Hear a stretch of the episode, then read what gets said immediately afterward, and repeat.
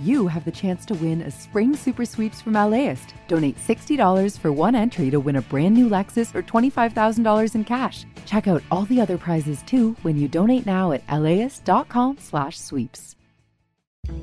I'm Austin Cross. Join me for LAist's new live event series with the James Beard Foundation. We Are Where We Eat We'll go behind the scenes of LA restaurants. The kickoff event is May 22nd. Tickets at laist.com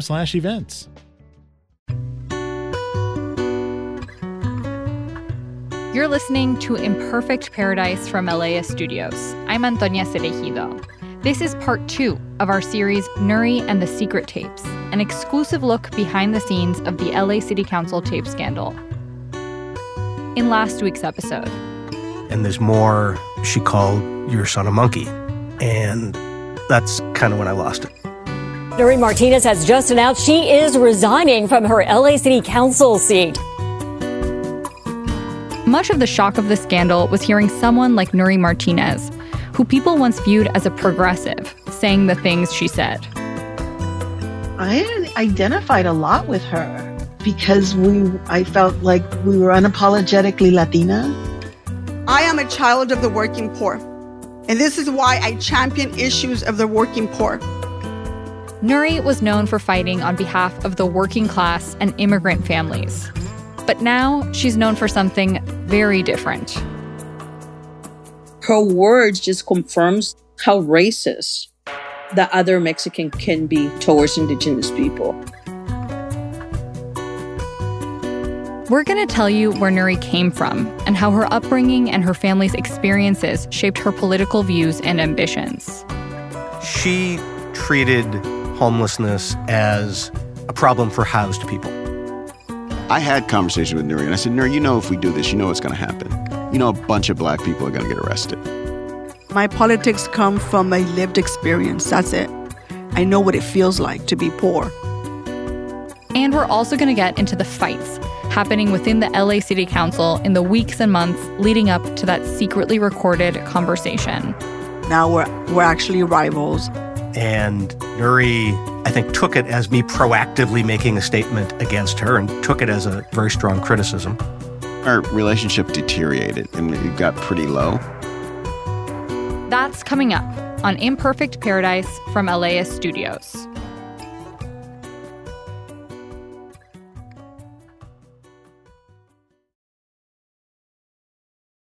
Tanya Hernandez is a scholar on anti Blackness in the Latino Latinx community.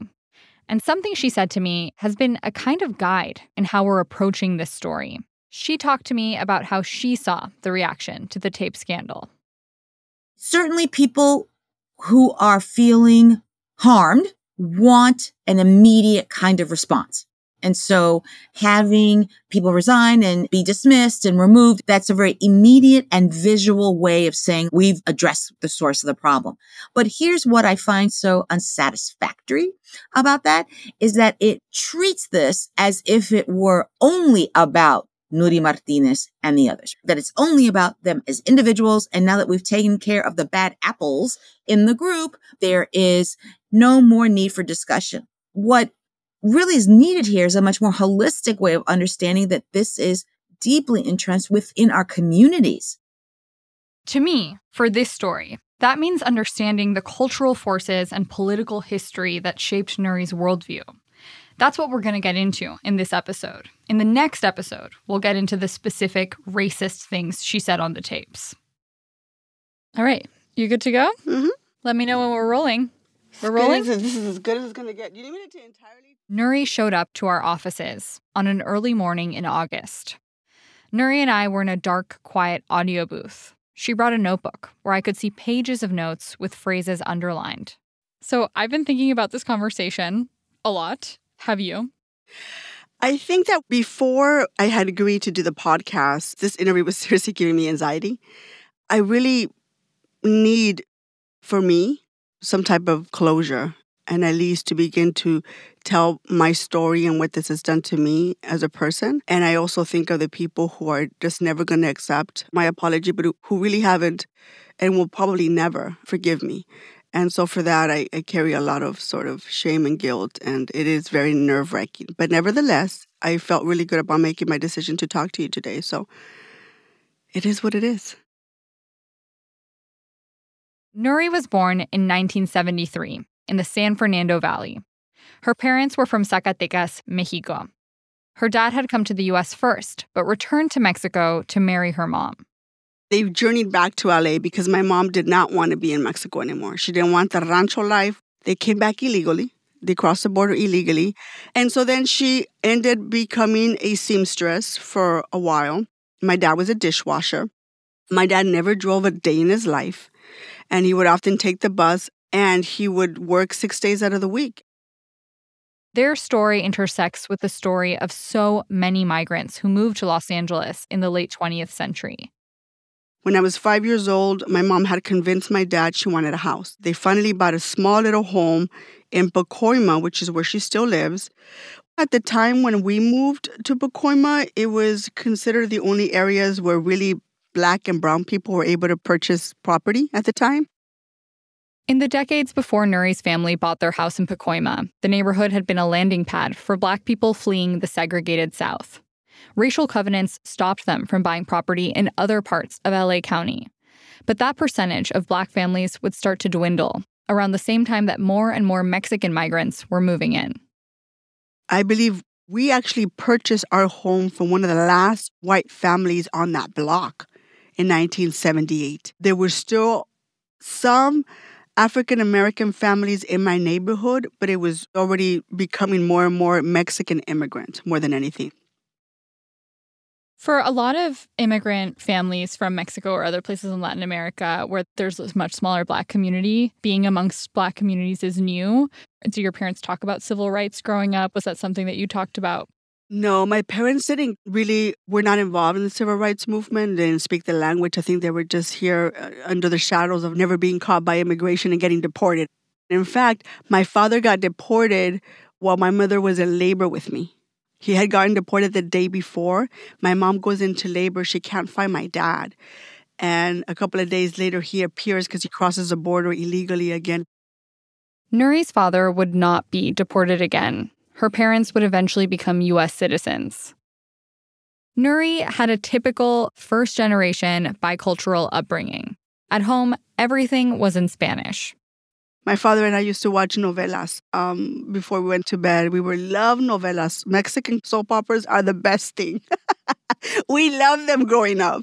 And that's why I think I speak so well Spanish because I used to watch these with my dad. And, you know, we would always be crying.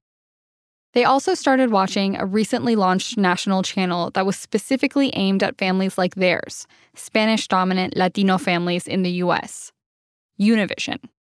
Because one of the things that I would love to do when my dad got home and we had dinner was watch Jorge Ramos on Univision and Maria Elena Salinas. And they used to anchor the 630 news, and it was the national news for Univision. And my dad and I would watch that religiously every single day. And I was always intrigued about all this stuff that's going on in other countries, what was going on in our country. And I remember I was a fifth grader and we were doing a mock presidential election in class. And I remember I got home, you know, waiting for my dad. We were watching TV. And I turned around and I said, Dad, ¿qué somos, demócratas o republicanos? And he said, Well, the best way I can describe it to you is that Republicans are tend to be rich and Democrats tend to be poor. That's what your dad said to that's you? That's what my dad said to me. And I was like, so that's it? And I said, well, we're poor, right? And he goes, yeah, we're poor. We work, you know, really hard or whatever. And I said, so dad, I declare that we're going to be Democrats. For the past 50 years, Latino voters have always sided more strongly with Democrats in presidential elections. But in the 80s, it wasn't so obvious that was the direction Latinos were trending. Many Latino families, then and still today, hold conservative values, like being anti abortion because of religious views. But at least in California, something happened that would solidify the majority of Latinos as Democrats for decades. Prop 187. The 1994 ballot initiative would deny a broad range of social services to undocumented immigrants. California's then governor, Republican Pete Wilson, made Prop 187 a part of his reelection campaign that year and he paid to air a now infamous ad that depicted migrants like monsters in a horror film. They keep coming. Two million illegal immigrants in California.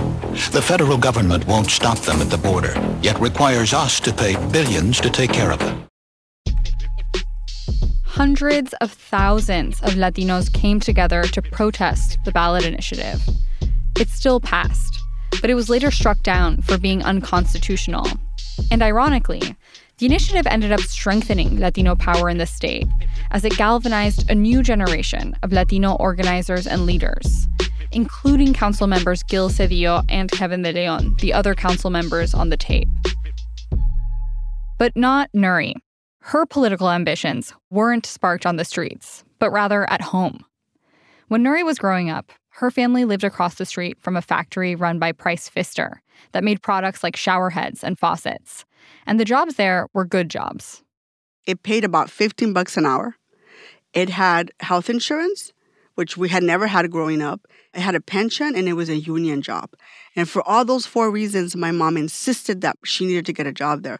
So my mom, after her seamstress job every day, she would literally walk across the street to Price Pfister and go to the HR department and would put an application in for every single day. This went on for three years. Eventually, her mom got a job working the graveyard shift on the assembly line, fitting parts together. Nury says it changed their entire life, but it wouldn't last. When I was in high school, I remember walking into my mom and dad's bedroom, and my mom was sitting at the edge of her bed crying. She's just crying and sobbing and sobbing. I thought somebody had died. I thought something had happened to my dad. I'm like, what happened, mom?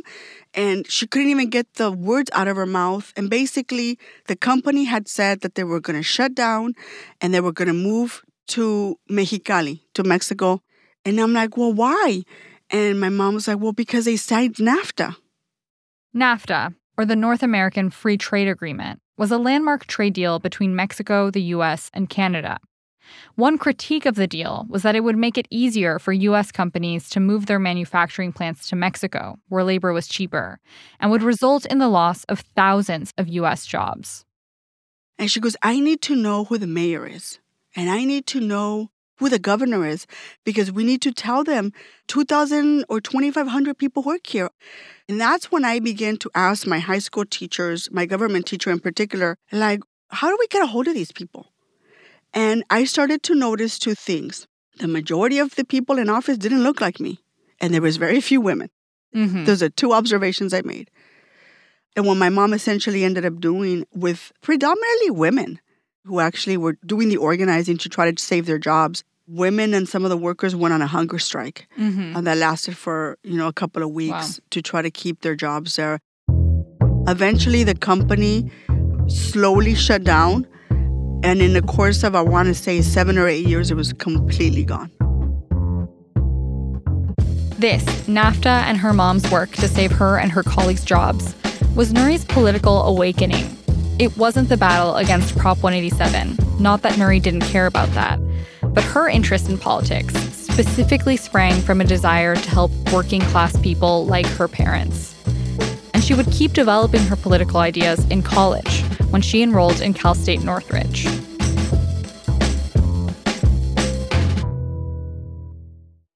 We took a socialism class, which I thought socialism was horrible, and other people in the class defended aspects of it, and she was one of them.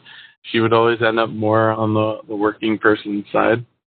This is Nury's friend from college, Stuart Waldman, who now leads a business advocacy organization in the San Fernando Valley. I got to know her through politics. I started the San Fernando Valley Young Democrats with Tony Cardenas and, and Alex Padilla and a bunch of folks. Today, Tony Cardenas is a congressman representing the San Fernando Valley, and Alex Padilla is a U.S. Senator representing California.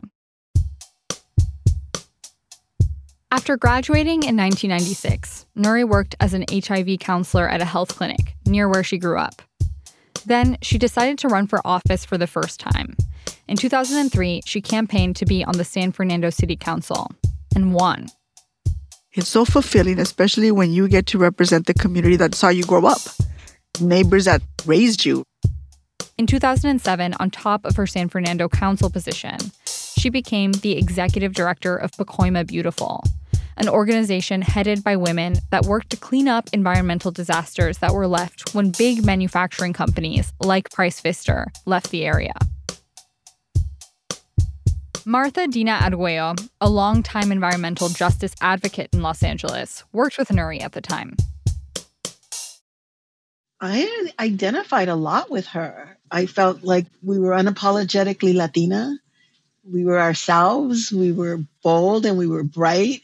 And I mean bold and bright both in brains, but also in how we presented ourselves. Martha made it clear that she doesn't identify with Nury anymore. The words she spoke were so full of cruelty and anger and pain and caused anger and pain. This was not what I expected from her. Martha says that for a lot of working class women in the environmental movement, the entry point is all about safety, protecting families in their homes. It's about where we live, where we work, where we play, where we learn, all of those things. And so it is usually women who sort of rise up from the community level because it's impacting, you know, this deeply sacred idea of where we live and where we can't be safe. This idea of being protected in your own home really informed Nury's worldview and eventually her policies. Even when she was a little kid, she felt responsible for her family's safety. Both of Nury's parents would come home from work in the early hours of the morning, and she'd stay up late watching for her mom through the window. And I was so worried about her all the time. As I got older, I would just open the front gate and leave that open for her so she wouldn't have to fuss with the key in case somebody tried to rob her or somebody was following her. I would do that with my dad too. I have the worst imagination when it comes to something bad happening. I just think the worst all the time. After San Fernando City Council, Nury ran for the school board in Los Angeles and also won. She was pregnant with her daughter during the campaign. She was on the school board for four years when a seat unexpectedly opened up for LA City Council in 2013. She later said that she didn't even have to think about running, she knew she was going to. There are way fewer city council members in Los Angeles than most other cities. LA only has 15, whereas New York City has 51. So each member in the council has quite a big share of power. They each represent roughly a quarter million people and together help manage a $13 billion budget. So Nury got to work, knocking on doors. It was probably one of the hottest summers, one of the most humid summers in the valley, but I was able to win by over 10 points in the general election. Nury Martinez, you are duly sworn in. Much congratulations. Ladies and gentlemen, Council Member Nury Martinez. Nury was the second ever elected Latina city council member in Los Angeles, the first in 20 years.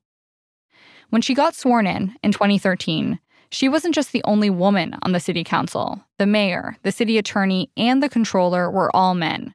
Most of the other council members hadn't supported her when she ran. But despite feeling like an outsider, Nury was determined to make it work.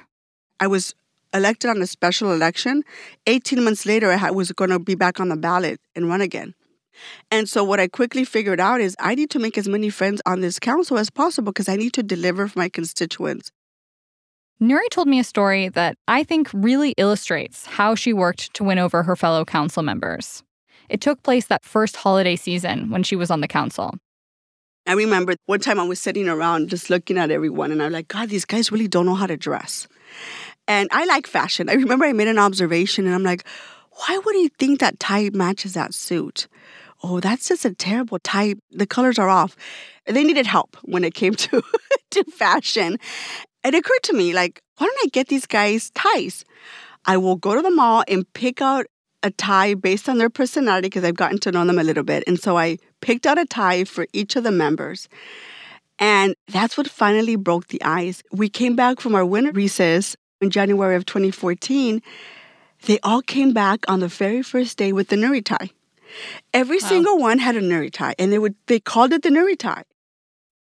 As a city council member, Nury focused on what she calls quality of life issues. Things like cleaning up pollution, building parks, fixing sidewalks, and fighting sex trafficking on a notorious street in her district.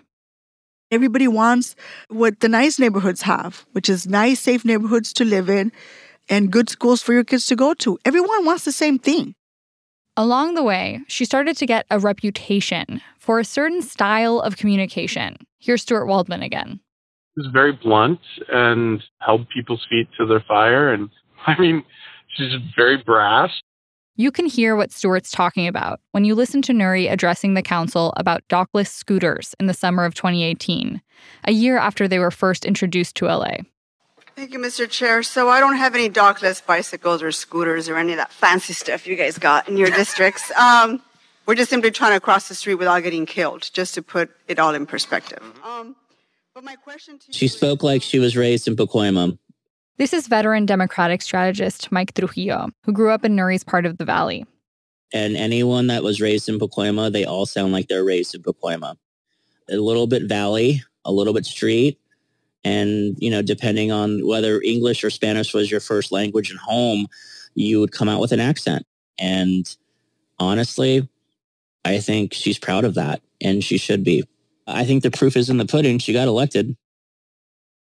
Nury used her brashness to her advantage on the city council.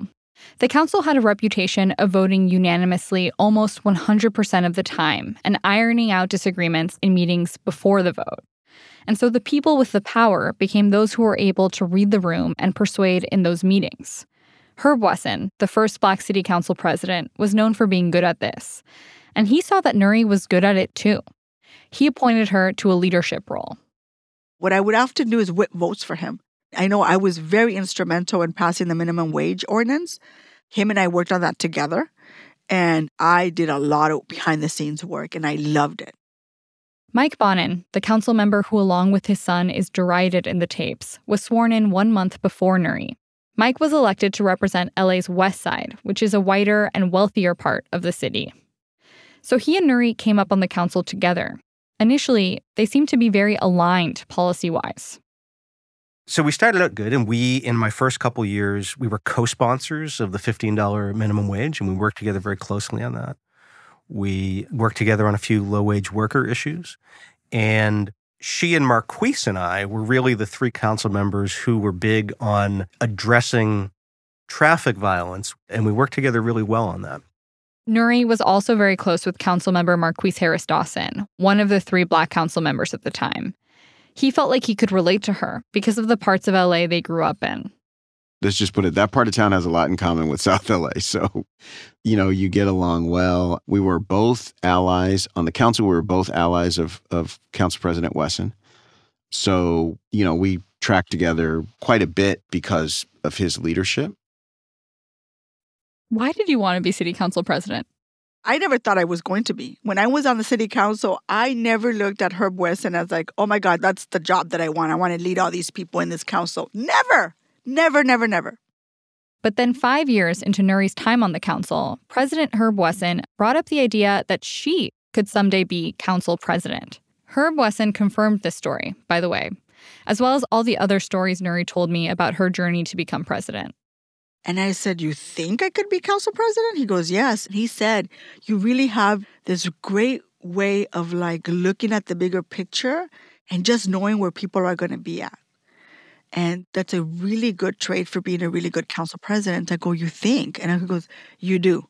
You do. You just got to like simmer down on the, you know, you get really like, because I would get mad and I get fired up really quick. Like being a council president, you got to like check that because you got to be friends with everybody. And I'm like, oh, I don't know if I can do that. And he goes, well, you're going to have to check that because everybody here is going to have to be your friend. I said, okay. But it, it was never personal. I would get fired up over issues that I cared so much about. At the time, there was rumors that Marqueece Harris Dawson wanted to be council president. So I said, was Marqueece going to run? He goes, he hasn't talked to me about it, but I'm going to say the same thing I'm going to say to you. Whoever can get to seven votes, I will be your eighth. In other words, Nury and Marqueece had to both go out and try to get seven votes from fellow council members. And whoever was able to do that, Herb would support. He wasn't going to take sides. And so Marqueece, who was one of Nury's closest friends on the council, became her opponent. Then our relationship deteriorated and it got pretty low. Coming up, the tensions on the council deepen. Stay with us.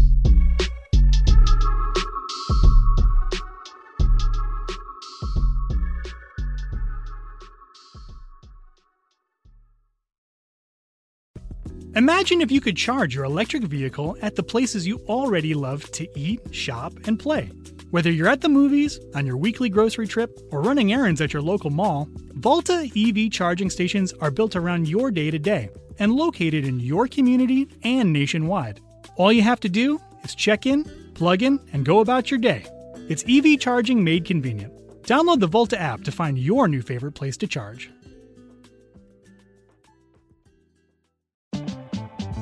LAist has a new live event series with the James Beard Foundation. We Are Where We Eat will go behind the scenes of some of your favorite LA restaurants to find out how and why they do what they do. I'm Austin Cross. Join me for the first event where we'll explore how restaurants help make a neighborhood and we'll all have something delicious to eat afterwards. It's May 22nd at the Crawford. Get your tickets now at laist.com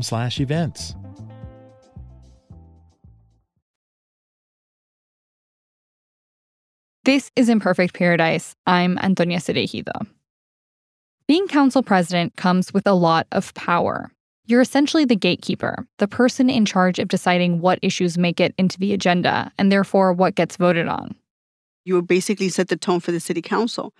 And the council is the most powerful body in Los Angeles because we are not set up the way New York and Chicago is, where the mayor is actually has more power and control of the legislative body. It doesn't work like that in the city. The power is with the city council, so it's a very powerful position. And as Marqueece Harris Dawson and Nury Martinez competed for the presidency in 2019, Mike Bonin was firmly on one side. I was very early in Marqueece's camp. Marqueece was my closest political ally. We were very aligned on pretty much everything. And I encouraged him to run for president when Wesson was stepping down. And I was extremely loyal to him. And when he decided he didn't think he had the votes, he and Nury came to my office and she asked for my support. And I looked at Marqueece and I said, are you releasing me from my commitment? And he said yes. And I think she was surprised that I took that extra step, but she also saw, all right, you're really loyal to the people that you're with. I thought it was weird because I had had individual conversations with all the members, and the fact that Mike would only meet with me with Marqueece present, I was like, okay, so there's here there's an alignment now. There is a coalition maybe building, and so that was always sort of in the back of my head. And as any politician, you have to be wary about that. You have to be careful with that. That the coalition doesn't grow larger, that it doesn't grow angrier. Nury was elected city council president in December of 2019. The vote was unanimous. She took office a month later. She was the first ever Latina in the role. I had set forth a family's first agenda. It was actually my speech that I gave on the council floor the day I was voted in as council president. Nury was wearing a white dress with a sparkly embroidered collar and red lipstick. She stood at the speaker's podium in front of a full house and began to speak. I am a child of the working poor. And this is why I champion issues of the working poor. And my main priority is to create a family's first agenda for every single child and family in our city. Our family first agenda has to start with ensuring that our homeless and poverty committee are tracking and housing families as a top priority. It was January 14th, 2020. Almost immediately, Nury would have to pivot away from her planned agenda. I was elected by my peers, and the pandemic literally shut down the city two months later. Just having to pull us through something so scary and uns- the, the uncertainty of how we were going to function as a city, let alone the public scare that we were having every single day that we went into work, was daunting and really, really hard. Over the next two years, the formerly unanimous council started to fracture, both publicly and privately. Everyone was a Democrat, but now deep divisions began to emerge between the progressive and moderate wings of the body. Instead of debating about housekeeping issues like paving streets and picking up trash, council members were debating how to keep people from getting a deadly virus and losing their homes. Those divisions and interpersonal feuds would become the backdrop for the secretly recorded conversation.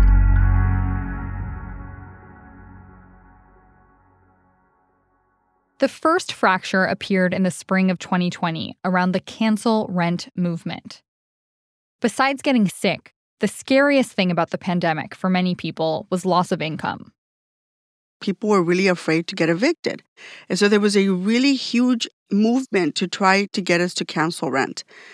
And because I held tight and because I did not know whether that was legal or not, and I actually got legal advice from several people, including our city attorney, it wasn't something that was legally feasible. There was then a dispute about how to do renter protections, and I was fighting for a more aggressive strategy, and she was aligned with the city attorney on it. Mike Bonin became a vocal critic of how Nury was handling renter protections. Early into the pandemic, the council was supposed to vote on those protections. Then Nury canceled the meeting because the city's IT department hadn't yet figured out how to run council meetings on Zoom. Mike was on the phone with a reporter when he found out. I'm like, I don't think we should cancel the meeting. I said, I'll go in a hazmat suit. We're supposed to vote on renter protections. I Mm-hmm. will be there on Tuesday. We got to be there. This is this is crazy. And Nury, I think, took it as me proactively making a statement against her and took it as a very strong criticism. It increased tension, and a number of activists get very angry with her and the people who voted for the less aggressive ordinance. Nury said this is where the division began. She felt Mike was implying she didn't care about renters. Ultimately, no major city would end up canceling rent, including Los Angeles. Instead, in May of 2020, the council would enact limited renter protections that meant people could challenge evictions in court. But for a group of activists and certain council members, including Mike, it didn't feel like enough. What I got was an avalanche of protesting. They ascended on my home at six o'clock in the morning, literally within those two weeks. My cell phone number was posted on Twitter. So I had thousands and thousands of voicemail messages calling me every name in the book, threatening me because I wouldn't cancel rent. And then the next thing that happened is they tweeted my address. And so I had people showing up in cars at literally six in the morning, honking, cursing, yelling obscenities into bullhorns. Another issue that put pressure on Nury's leadership was the push to defund LAPD. How did you experience the George Floyd murder personally? And then how did that political moment impact the city council and your role within it? I was council president at the time of the George Floyd civil unrest, particularly in Los Angeles. And I took some shots for it. The police department wasn't happy with me after I co introduced a motion to cut the police budget by $150 million. That was not a popular thing at the time, especially with law enforcement and more of my conservative part of my district. But I did it as an ally to the African American members who asked me for help on that motion, and we introduced it together.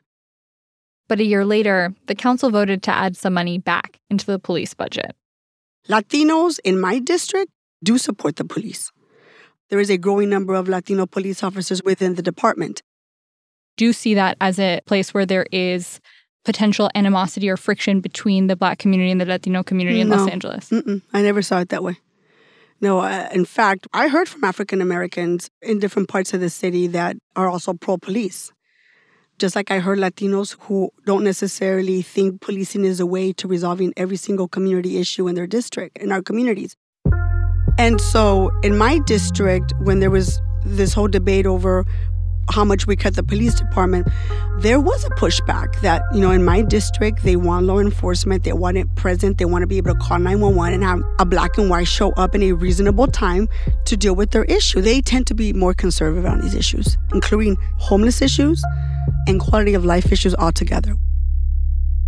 That last point about homelessness and quality of life would turn out to be the most challenging issue of all for Nury and the council.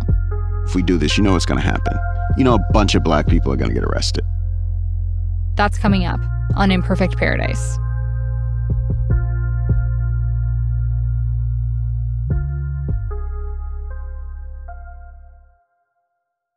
Selling a little or a lot, Shopify helps you do your thing, however you cha-ching.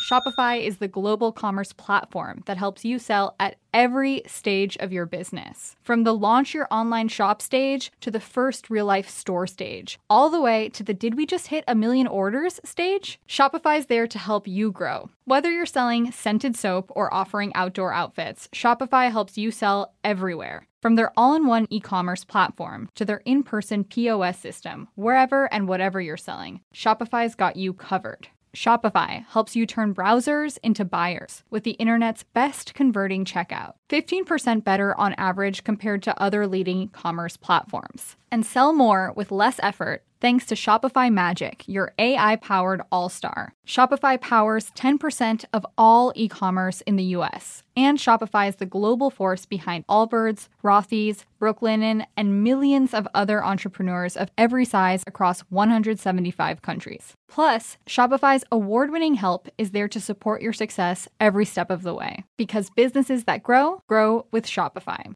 Sign up for a $1 per month trial period at shopify.com slash paradise, all lowercase. Go to shopify.com slash paradise now to grow your business, no matter what stage you're in. Shopify.com slash paradise. The LAist Spring Super Sweeps is happening now. You can win amazing prizes while supporting your source for local fact based journalism. One lucky grand prize winner will get to choose a brand new Lexus or $25,000 in cash. Other prizes include an electric bike from Juice Bikes and $1,000 gas gift cards. Your donation of $60 gets you one entry to win, and the more you give, the more entries you get. Donate now at laist.com slash sweeps. We're back. You're listening to Imperfect Paradise from LAist Studios. Over the course of the pandemic, homelessness in LA, like many West Coast cities, skyrocketed. In the fall of 2021, Nury and the other moderates on the council voted in favor of maintaining a ban on homeless encampments near schools, parks, daycares, and libraries. The way she saw it, her district and other poor districts, mostly made up of Latino immigrant families, were bearing the brunt of the homelessness crisis. But for the more progressive council members, including Marqueece Harris Dawson, the ban on homeless encampments effectively criminalized homelessness. And it was another example of the city cracking down on the most vulnerable. I had conversations with Nury, and I said, Nury, you know, if we do this, you know what's going to happen. You know, a bunch of black people are going to get arrested. We all know that. Even LAPD will tell you that that's what's going to happen. We just went through that with the war on drugs. Why would we do it again? And basically, it came down to well, people are complaining. Well, if people are complaining, I get that. Then solve the problem. Like you have a problem of homelessness, you don't have a problem of people sleeping on the street. The city controller reported that over the last 11 years, nearly 37,000 people have been arrested for violating this ordinance. A disproportionate number were black, over 40% of all arrests, in a city that's less than 10% black. Here's former council member Mike Bonin again. She treated homelessness as a problem for housed people. What Mike Bonin told us was that he said that you see homelessness as a problem for people with homes. what do you think about that characterization? With people with homes. You mean with the people with homes in my district? Like um, that the homelessness issue is a problem for homeowners. The homeowners in my district work really hard to have that little home. People in Sun Valley, people who own homes in Sun Valley are housekeepers, are hotel workers, are janitors, are construction workers. They're the people who we rely on for the city to move forward. They're the working class. They just happen to own a home. Like my parents. My parents are not millionaires. They bought their home in 1978 and they paid it off. My parents were not wealthy. So that's almost like saying the working class should be punished because they happen to own a home and a little something that they can probably leave to their children and their grandchildren. And for that reason, they don't deserve clean streets or a clean neighborhood. Are, are we being serious? I asked council member Marqueece Harris Dawson to break down what he understood Nury's ideological position to be. I always think of her as what we call in the black community a bootstrapper. Right? So there's this whole notion of Booker T. Washington versus Du Bois. Du Bois would say the system holds people back and we need to work together to change the system. And Booker T. Washington would say, forget the system, let's have our own farms, let's do our own thing because that's never going to work. And if that means going along with them on some stuff, let's go along with it, right? Because it's never going to work for us anyway. And that's kind of how I think of Nury's politics. So there were times when she would defend the status quo to protect a set of people from her group who had figured out a way to thrive within the status quo, even though the status quo was hurting the vast majority of people. Current LA City Council member Eunisses Hernandez, who's one of the more progressive members on the council, described Nury's ideology this way. I think her ideology is, is reflective of like, we need to fight for the hardworking folks. And I'm with you on that. But that doesn't mean that we can't fight for everybody else too. I asked Nury about this. I also see this as a story about Latinos as a growing demographic. As Latinos become more powerful because there's more of them as they start to acquire more wealth. There's a fear that maybe they would assimilate and not ally themselves with the most marginalized communities, that they would just advance within the system that exists that already does not serve those who are most marginalized.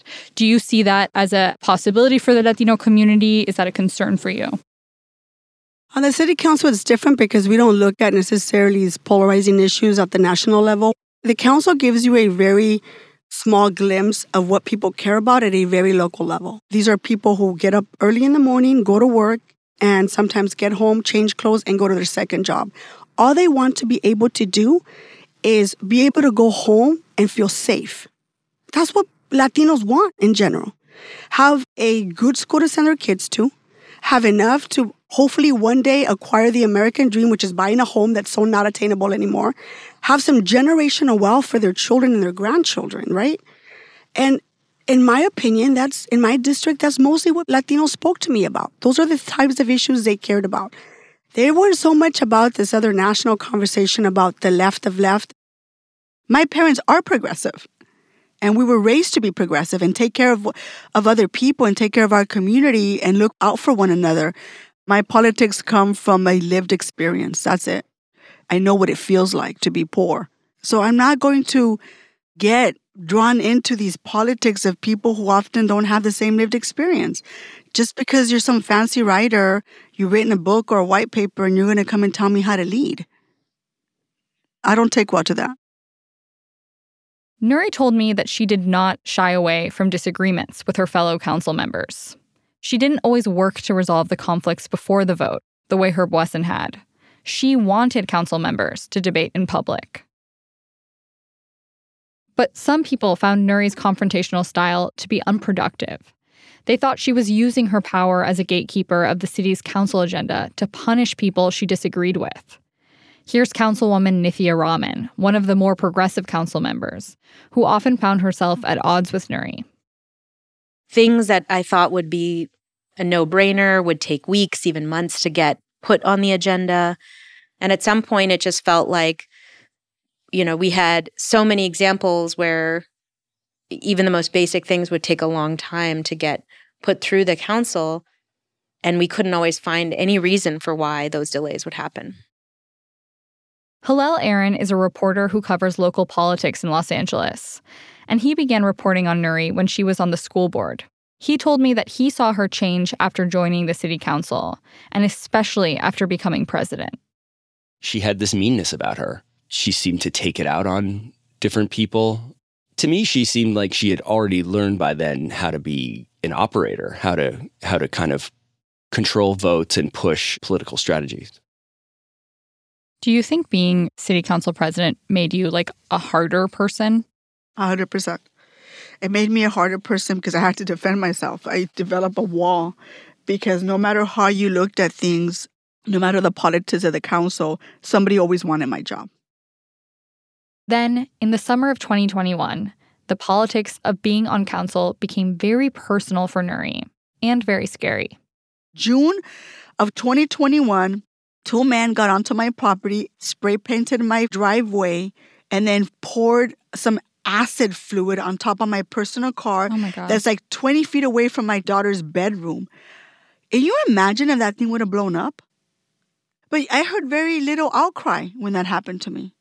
It's like it almost felt that the two and a half years of being council president and all these protests and all this criticism just became normal. I just needed to take it. Nobody cared. Nobody cared that I had people protesting me at six in the morning. Nobody cared that people were protesting me at seven o'clock in the evening. Nobody cared that two guys walked onto my property and poured some acid fluid on my personal vehicle. It didn't matter. Nury had started to feel paranoid, like people were out to get her. By the fall of 2021, the tension on the LA City Council reached a boiling point just as they launched into the once in a decade process of redistricting.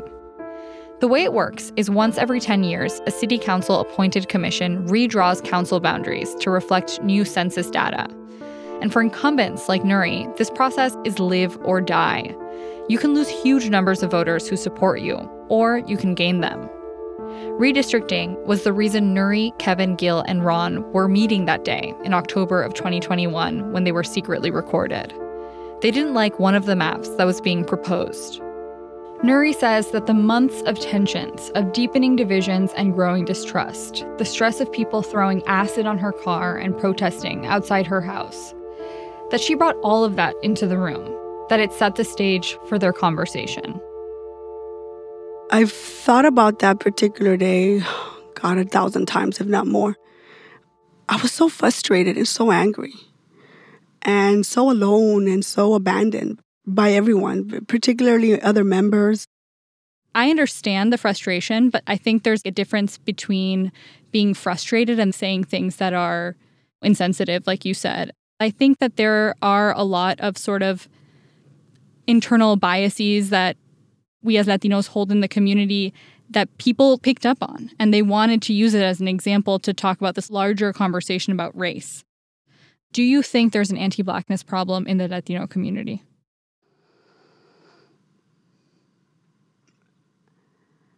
I don't know.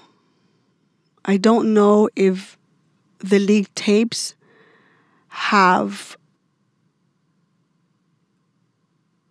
Mm, I, I can't, I don't know. I mean, that's a really good question.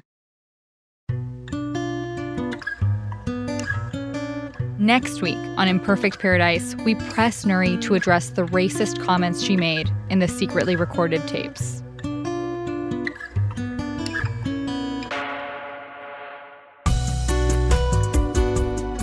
This episode of Imperfect Paradise was written and reported by me, Antonia Cereijido. Catherine Mailhouse is the executive producer of the show, and Shayna Naomi Krochmal is our vice president of podcasts. Emily Guerin is the senior producer. Our story editor is Meg Kramer. Minju Park is our producer. She also scored our series. Ali Bianco and Rebecca Katz are our interns. Our editorial team also includes Tony Marcano, Frank Stoltz, Megan Garvey, and Kristen Muller. Fact checking by Caitlin Antonios. Mixing and theme music by E. Scott Kelly. Music by Jay Valle, Ex Mañana, and Joseph Quinones at Secondhand Sounds. This podcast is powered by listeners like you. Support the show by donating now at LAist.com slash join. This podcast is supported by Gordon and Donna Crawford, who believe quality journalism makes Los Angeles a better place to live.